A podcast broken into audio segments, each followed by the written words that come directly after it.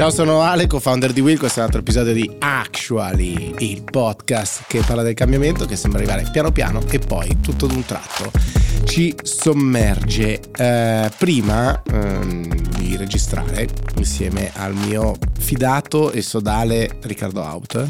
Buongiorno, buonasera, non so che ora state ascoltando questo episodio, vi dico solo, eh, vi farò venire un po' di fomo, in realtà la primissima intro che ha fatto Alessandro, che infatti l'avete sentito un po' eh, così esitante, era molto molto divertente, però forse... Non era politically correct. No, però... no, non rilasciabile al grande, all'immenso pubblico di Actually. Grande successo queste puntate che abbiamo fatto dopo la nostra piccola pausa di riflessione.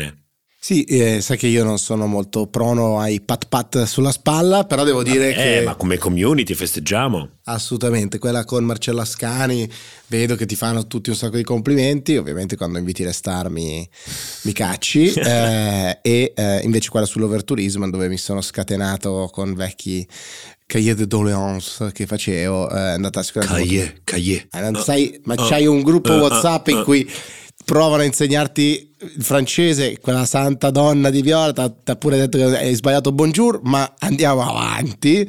Dicevo che prima, mentre noi siamo andati a prenderci il nostro succhino del pomeriggio, eh, per, per, ricaricarci, stavamo facendo una riflessione proprio sul fatto che questa intro che ci portiamo dietro dal, dal primo giorno di Actually, forse non è mai stata così vera come in questo momento eh, per eh, l'artificial intelligence. Eh, è il momento iPhone, molti dicono, no? cioè quel momento che cambia poi lo scenario in maniera radicale. Il momento iPhone è stato, anzi forse il momento App Store, quindi la, la, nascita dell'App Store, la possibilità di creare le app, eccetera, da lì il mondo si è rivoluzionato, sono arrivati tutti quanti da, da quel giorno in poi, eh, forse siamo in quel momento, tocca effettivamente stare, stare al passo. Nelle settimane scorse ci siamo chiesti in questo podcast a quali condizioni, cioè eh, quando il garante della privacy aveva alzato il dito dicendo beh forse insomma anche OpenAI qualcosa che non va, c'è GPT, qualcosa che, che, che non va ce l'ha, apriti cielo eh, e adesso si stanno muovendo in, in, tanti altri, il garante nel mentre ha detto beh solo perché una cosa è bella, grande, grossa è inattaccabile? Forse, forse, no, proprio per la portata sconvolgente che ha. Allora, l'aggiornamento che io do è in lato nazionale due cose. Uno, che è stata presentata una proposta di legge, fra le tante proposte di legge che vengono presentate, speriamo che questa abbia qualche tipo di chance di essere quantomeno discussa, se mai approvata, ehm, da parte dell'onorevole Centemero che eh, vuole istituire una sandbox per eh, l'intelligenza artificiale. Eh, qual è l'idea di base, cioè è creare uno spazio legislativo di assenza di particolari regole per provare a sperimentare, capire, vedere cosa succede e poi sulla base di quello che può succedere ehm, definire le regole un domani mattina. È un buon modo tendenzialmente per conoscere meglio le esigenze regolatorie eh, di, un, di un mercato e poi agire. Questa è una cosa secondo me interessante, vediamo dove, dove, va a finire. Credo che Centemolo sempre aveva proposto in passato una anche sul fintech, insomma, eh, gli piace questo concetto della sandbox. E l'altro aggiornamento è che il garante ha mandato delle condizioni a OpenAI per eh, lo sblocco di ChatGPT in Italia, eh, con alcuni accorgimenti, diciamo, si potrebbe far ripartire, quindi non era un blocco to cure, come ci siamo detti, anzi noi ci eravamo subito interrogati dicendo qual è il punto di caduta, no? dov'è il compromesso. Ecco, eh, il garante dice se sistemi due o tre cosine puoi, puoi ripartire. Ma tocca vedere se quelle due o tre cosine sono, sono tali, due o tre cosine, o se sono strutturalmente difficili per ChatGPT da eh, implementare. Possiamo dire anche qua dobbiamo fare una precisazione rispetto a una cosa che avevo detto io in realtà poi invece sottolineare una, vittoria così diciamo Mm, dialettale, dialettica, perdonami, eh, tua nei miei confronti rispetto... Ma io mi esprimo in maniera dialettale. Esatto, però la vittoria fu dialettica, eh, ma anche di sostanza sulla questione, cioè GPT, l'Italia siamo il paese un po' dei ciula che blocca ChatGPT oppure siamo i primi a capire che cosa va fatto? Segnalo due cose. Uno che vabbè sono dei podcast americani che io adoro di più Plain English di Derek Thompson un meraviglioso autore del, del, de, degli Atlantic è citato, è citato il caso, purtroppo non actually, però il caso, il caso, il caso italiano, dicendo appunto sulla questione del linguaggio, il paese del linguaggio, il paese di Dante, addirittura di Dante si mette, ne parlavano con un misto di divertimento, ma in realtà anche eh, con, grande, con, grande, interesse. È una cosa che capita molto di rado per chi, chi, chi segue, diciamo, intrattenimento, informazione americana, sentir parlare di cose di casa nostra è molto, molto, molto raro, però tutti si stanno molto interrogando, chiaramente, anche negli Stati Uniti Uniti sulla questione ChatGPT. La seconda cosa, se vogliamo, che devo dire questa davvero si va nella direzione di quello che dicevi tu l'altra volta, è che non più mosca bianca. Ci segnala il nostro amico Vincenzo Tiani, eh, che eh, poi naturalmente siamo andati a studiarcela e a leggercela anche noi, che si è attivato l'IDPB, ovvero lo European Data Protection Board, che cos'è? È una autorità indipendente eh, dell'Unione eh, Europea, eh, non interna alla Commissione Europea, quindi c'è una sorta di differenza anche rispetto a quello che dicevamo l'altra volta sul funzionamento per esempio del, de, dell'antitrust Trust che ha rilasciato un uh, comunicato, quindi questo, questa, questa, sorta di, di, di, luogo che è composto da anche diversi emissari delle varie uh, autorità nazionali in cui dice facciamo partire uh, una task force, appunto a proposito di parole che piacciono, sandbox, task force e così sul servizio ChatGPT a livello europeo. Quindi è come se ci sia stato un trigger, un grilletto premuto dall'autorità italiana che sembrerebbe aver fatto muovere eh, anche, almeno perlomeno suscitare l'attenzione del, de, del resto dell'Unione Europea o perlomeno dei suoi organi centrali. Molto interessante, chiaramente qua il tema è porsi delle domande che sono necessarie, eh, forse fondamentali. Perché te la stai ridendo? Spiegami, spiegami. Vuoi vincere un'altra battaglia dialettale come Uè, uè, sì, eh, no, segnalo semplicemente che il professor avvocato Tiani aveva già mandato precedentemente un altro file audio nel quale eh, puntualizzava sul perché non ci fosse stato un coordinamento europeo mm-hmm. ed era la questione del one stop shop, cioè non essendoci una base, se ho capito bene, adesso sicuramente sbaglio qualcosa, ma eh, non essendoci una base in Europa e quindi un, un data protection, eh, un'autorità di, di, garante privacy di riferimento, che ne so, l'Irlanda per molti, no?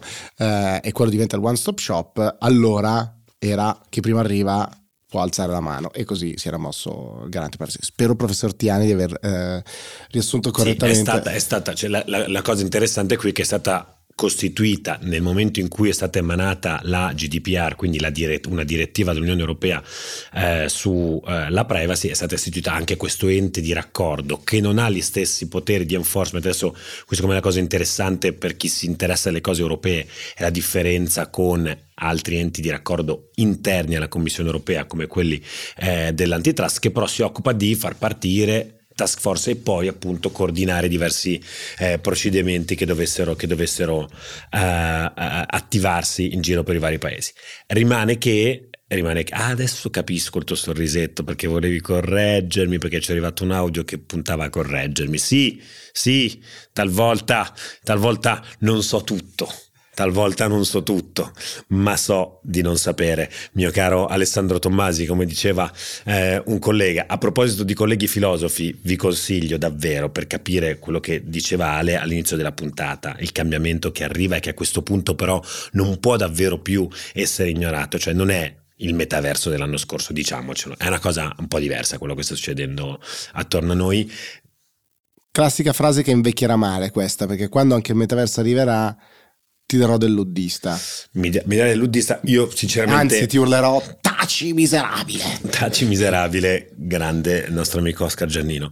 Um, però qua c'è qualcosa, oggettivamente l'urgenza l'avvertiamo anche noi lavorativamente. Abbiamo fatto una uh, super riunione proprio in questi giorni con uh, un, um, un, esperto, una mente super creativa di uh, intelligenza artificiale che ci ha portato ha portato direttamente diciamo nelle nostre stanze le sfide che per il lavoro che facciamo noi oggi l'intelligenza artificiale eh, rappresenta i contributi che potrebbe portarci in termini di produzione di contenuti e, e, molto altro. Su questo ribadisco vi invito ve l'ho già detto una volta ad andarvi a sentire almeno due volte perché è molto complessa, l'intervista di Lex Friedman a Sam Altman, il, eh, beh, lo sapete, founder, fondatore di OpenAI. di OpenAI, e la successiva fatta, puntata immediatamente successiva, la 368, con Eliezer Yudkowsky, che è un filosofo che da anni scrive di OpenAI Prima naturalmente Sam Altman in qualche modo decanta, però in maniera molto critica anche eh, la questione dell'intelligenza artificiale e poi c'è questa seconda puntata che invece si è intitolata The End of Human Civilization, eh, dedicata proprio a questa cosa qua, se non la controlliamo rischia di spazzarci via. Molto interessante, fuori da cliché e luoghi comuni, è davvero un momento in cui secondo me l'invito è affrontarla non come quella paginetta tech in fondo alle vostre newsletter di cui ti interessi di tanto in tanto perché c'è stato un cambio di passo.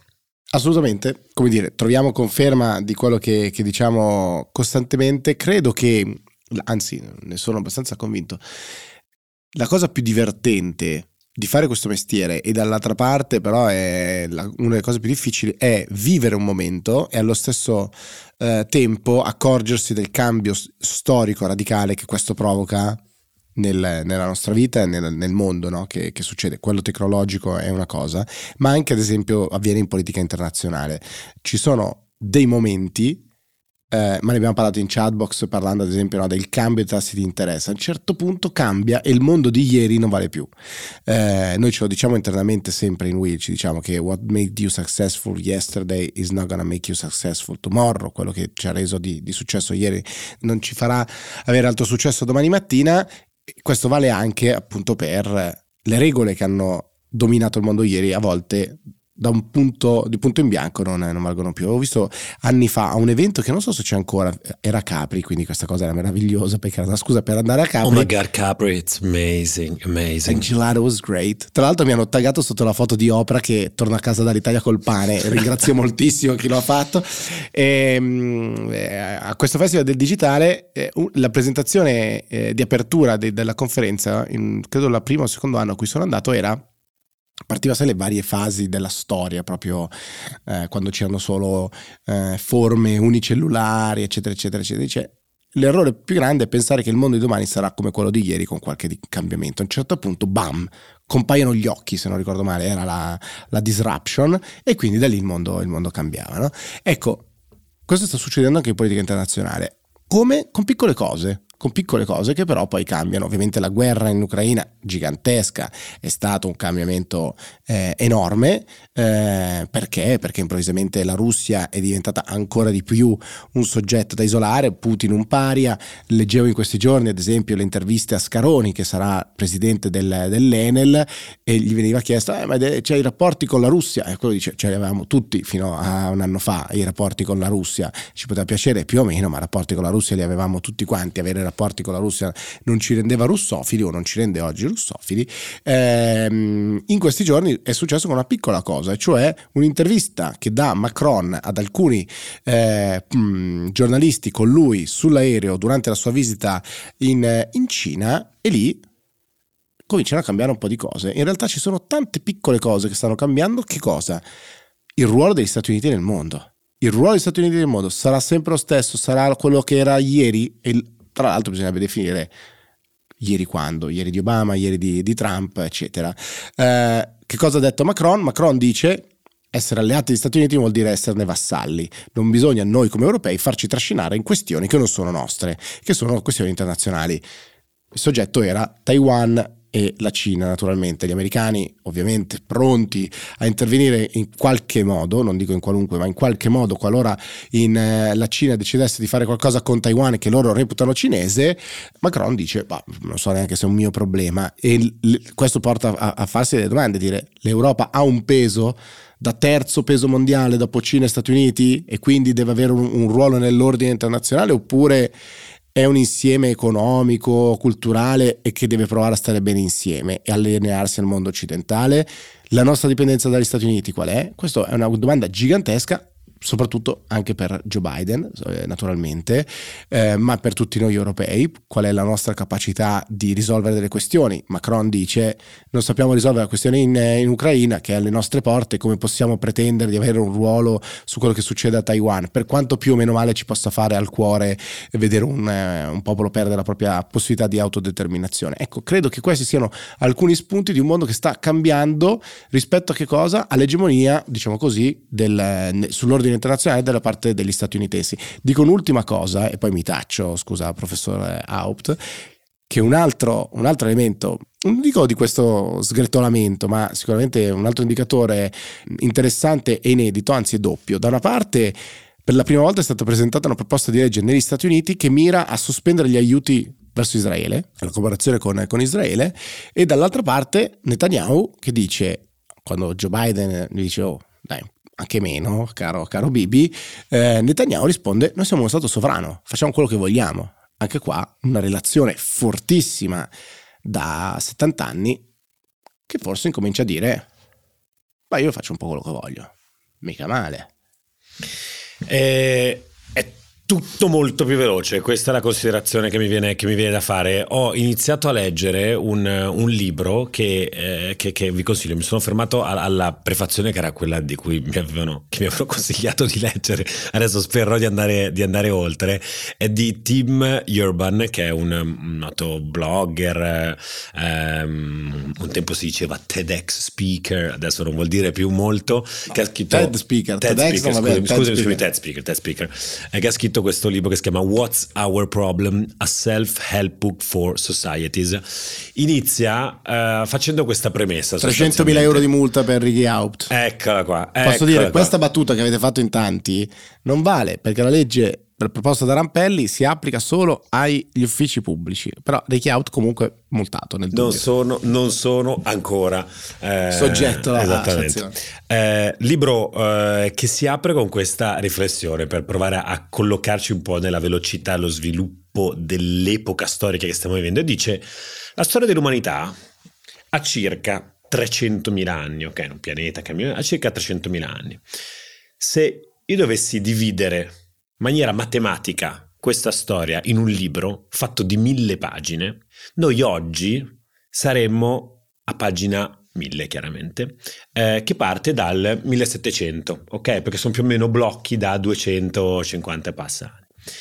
Eh, e dice, il libro La storia dell'umanità è un libro che per almeno metà, almeno metà, è uno dei libri più noiosi, cioè dice una stellina su Amazon, forse non succede niente, è una noia. Scritto con un font 24 praticamente per riempire la pagina. Non succede niente, dire lì è microbi, cose, robe, eh, che passa, diventa l'uomo, si evolve, iniziano a mettersi assieme, zappano la terra, ma ci mettono 100.000 anni a capire come funziona poi a un certo punto la ruota, la ruota per adattarsi alla ruota, e poi l'età del bronzo, le migrazioni, le migrazioni, millenni per spostarsi. La rubrica numeri alla... a caso di Riccardo Haupt no, sulla storia invece, dell'uomo. Invece, invece è meraviglioso. E dice ecco che poi a un certo punto arriviamo in una pagina, in una pagina succede di tutto. Da Robespierre a... Su, succede di tutto, no? A OpenAI, a OpenAI. E, e, e, ti lascia, e ti lascia sicuramente con, con il fiato sospeso. Quello che succede nelle ultime tre righe di quella pagina è una follia, ok? E quindi sì, è vero che tutte le generazioni della storia dell'uomo si sono dette probabilmente questo è il momento di grande cambiamento. Ecco che effettivamente però rispetto al nostro passato ora stiamo davvero vivendo quella fase di cambiamento. Sta cambiando di tutto questo, volevo dirlo solo perché ho letto questa premessa pazzesca di questo libro e volevo condividerla Bravo. con voi e mi Bravo, dato, Ricky. mi hai, hai letto la prefazione gancio. di un libro, questo è stato un gran bel risultato. Perché mi fai lavorare troppo, perché mi fai lavorare troppo, però mi ritorno al mio amico Emmanuel Macron e dico il cambiamento che ci sta dimostrando Macron in questo momento cos'è? È un esempio, da un bel po' di tempo che non lo vedevamo, di e fammi usare un inglesismo perché non saprei dirlo come, come dirlo in italiano, di long termism in politica. Cos'è Macron? È una persona che può guardare a lungo periodo, fare politiche di lungo periodo, prendere posizioni di lungo periodo perché non gliene frega una mazza di essere rieletto. Gli bruciano può. le piazze, lo insulta gli americani, lo insultano i eh, giornalisti, torna in piazza, pensava di tornare come re dall'Asia, gli hanno fatto quattro fischi, il giornalista di politico si è annotato bene le sue paroline che ha detto in aereo, lui forse gliel'ha dette anche volutamente eh, ed è lì e dice sapete che c'è qua bisogna bisogna pensare in grande. A me fa impazzire questa cosa. Di un uomo che a un certo punto dice, oh, sì, bisogna alzare un po' l'asticella del discorso qua. Bisogna fare sì la grande discussione geopolitica e bisogna fare la grande riforma delle pensioni. Venite al netto di abbia ragione, abbia torto e quant'altro. Lo trovo meraviglioso. Mi gasa eh, quasi quanto queste 15 pagine che ho letto di Tim Urban. Ammazza, 15 pagine di prefazione. Sottolineo però che ho letto una mail, ingl- una mail questa settimana, non so se vale quasi quanto la tua prefazione, di Jan Brenner che dice una cosa interessante sul viaggio di Macron e dice ha detto questo, ha detto quello, ha detto quell'altro, se ne è parlato in ogni modo, però intanto non si è parlato della sua riforma delle pensioni mica male con tutti i guai che c'era a casa. Dici, è non è la prima volta che qualche presidente francese si spinge in politica estera per non parlare di quello che succede in politica interna. Not the first time, my dear Riccardo Haupt. Dici, è un po' il suo stato d'emergenza sui migranti, diciamo, se voglio fare la polemicuccia del nostro paese. Ecco, no? l'hai fatta. La buttiamo, la buttiamo, lì, è un po' il suo... Quando, farina, lui, fa... Fa, lui, fa, questa cosa, si, eh, la butta lontano e si, non si parla più della riforma delle pensioni sulle quali possiamo avere ognuno esatto, il proprio, no, proprio eh, giustissimo, non cioè, parliamo del PNRR ma chi se ne frega parliamo del, del fatto che ha fatto un documentario bellissimo sui suoi falliti tentativi di, di neanche di calmare Putin che ovviamente quello come dire bisogna essere in due per ballare il tango, ma neanche di accreditarsi come un soggetto interessante. E oggi Putin dice con la Francia non tratto perché è troppo compromessa, troppo esposta. Allora vado in Cina, va in Cina in maniera disorganizzata, lontano dagli, dagli europei, perché ci va, ci va, da solo, ci va forse per i suoi contratti con le solite forniture aeree che fanno sempre gola. E quindi insomma c'è eh, cose che si, che si mischiano, il mondo eh, non è mai ovviamente così, così facile, ma a me piace sempre tantissimo pensare che questa intervista di Macron a Politico domani mattina sarà sull'equivalente del manuale di Ennio di Nolfo che mi sono studiato, che non è una prefazione, sono tipo 2000 pagine, caro Riccardo bravo, Alf. Bravo, studiato. Eh, di storia delle relazioni internazionali a un certo punto diranno l'intervento, il, il, movimento di Macron che eh, dice questa cosa e cambia, cambierà sicuramente perché da ora in poi cambierà un pochettino e Biden deve cambiare. L'anno prossimo ci sono le elezioni, cambierà ulteriormente la politica degli americani in giro per il mondo, le varie dottrine stanno cambiando, insomma no, questo non è il podcast per farlo, c'è, ah, c'è Globally che è il podcast migliore in assoluto naturalmente, ma il mondo cambia a una velocità incredibile e bisogna riuscire a provare a decifrarlo, questo è l'obiettivo di Will e di, di Actually, proviamo a guardare solo i macro trend, è quello che domina questo, questo mondo e continuiamo a farlo. Ciao a tutti.